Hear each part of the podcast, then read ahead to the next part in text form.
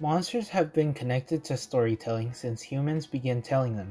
They can be found in classical literature with the Sphinx, Cyclops, Minotaur, and told in sea tales and have been written about up until the present day.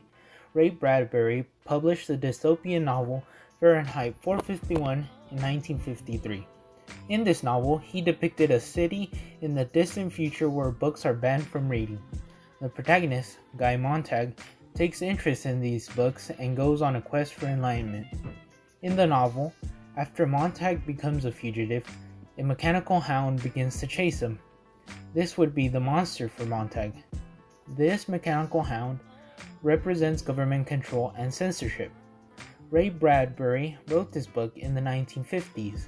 The Red Scare was ongoing, and the practice of McCarthyism was alive.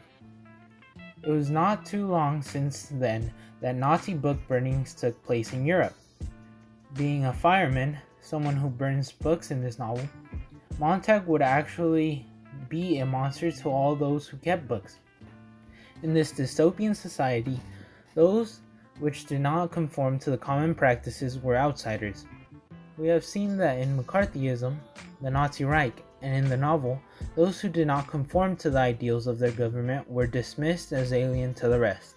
However, Ray Bradbury says that Fahrenheit 451 was not a story about government censorship nor a response to McCarthyism, but it was a warning against the different monster. My story does not have a monster in the typical sense of the word, where there is an ugly, frightening creature. Rather, its frightfulness comes in what it does. Ray Bradbury wrote the book with a warning against the dangers of technology and mass media. New technologies have since taken hold in our society since he wrote this book, such as phones, computers, headphones, and earphones. Throughout the novel, he writes about how characters are numbed into a routine, devoid of any critical thinking. Ray Bradbury reportedly said that TV only gives factoids and does not help us think, only memorize.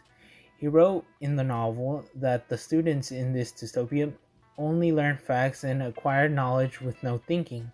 I believe that learning and acquiring knowledge goes hand in hand with critical thinking. We need the knowledge to add build, and create thoughtful ideas. Characters like Clarisse McClellan went against the current and were the aliens in society. This happened because she did not want to engage in the usual activities like the others, getting yourself labeled antisocial.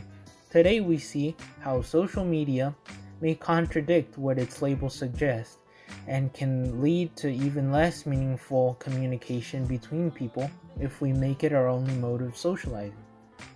Seashell ear thimbles were Ray Bradbury's version of today's earphones.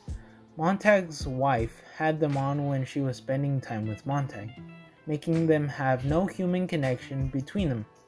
Technology today enables us to feed into our desires and we can acquire instant gratification. This is achieved with the promise of endless content designed to keep us engaged through different methods like the infinite scroll feature of Instagram for an example. In the book, people are fed constant entertainment and so achieve only superficial happiness. One time, Clarisse asked Montag, Are you happy? Montag answered, Of course I am. But it is after this question that he started to analyze his life, relationship, and community. Ray Bradbury also feared that with these new technologies, critical thinking would dissipate. Clarisse McClellan brings elements of critical thinking into Montag's life through little moments. This can teach us a valuable lesson of stopping to think. Boredom can actually breed creativity. Mary Shelley wrote Frankenstein during the quote year without summer, where she was forced inside due to weather. Sir Isaac Newton had his most productive time when he was forced to stay home during a plague, inventing calculus. I figure that that is why so many thoughts come to us in the shower and when we are going to sleep, since the distractions of media, technology, and everyday life are turned off for a moment. Today, many realize that there is an issue happening and a modern day fear of being consumed and too enveloped in technology, mass media, and superficial happiness. Through social media itself, New movements like mindfulness and so called social media detoxes are being encouraged, and the message is being spread. This reminds people of the important things in life and allows them to take a break from our modern tech driven world. Ray Bradbury illustrated a cautionary tale where mass media and technology would lead the people of the future to have no critical thinking. While this has not happened, many are experiencing themselves less time to reflect and think. Many spend countless hours hooked to their devices. Merriam Webster gives one of the definitions of monster as a threatening force. This novel is yet another reminder of the very own monsters we can create if we allow them to. Thanks for listening.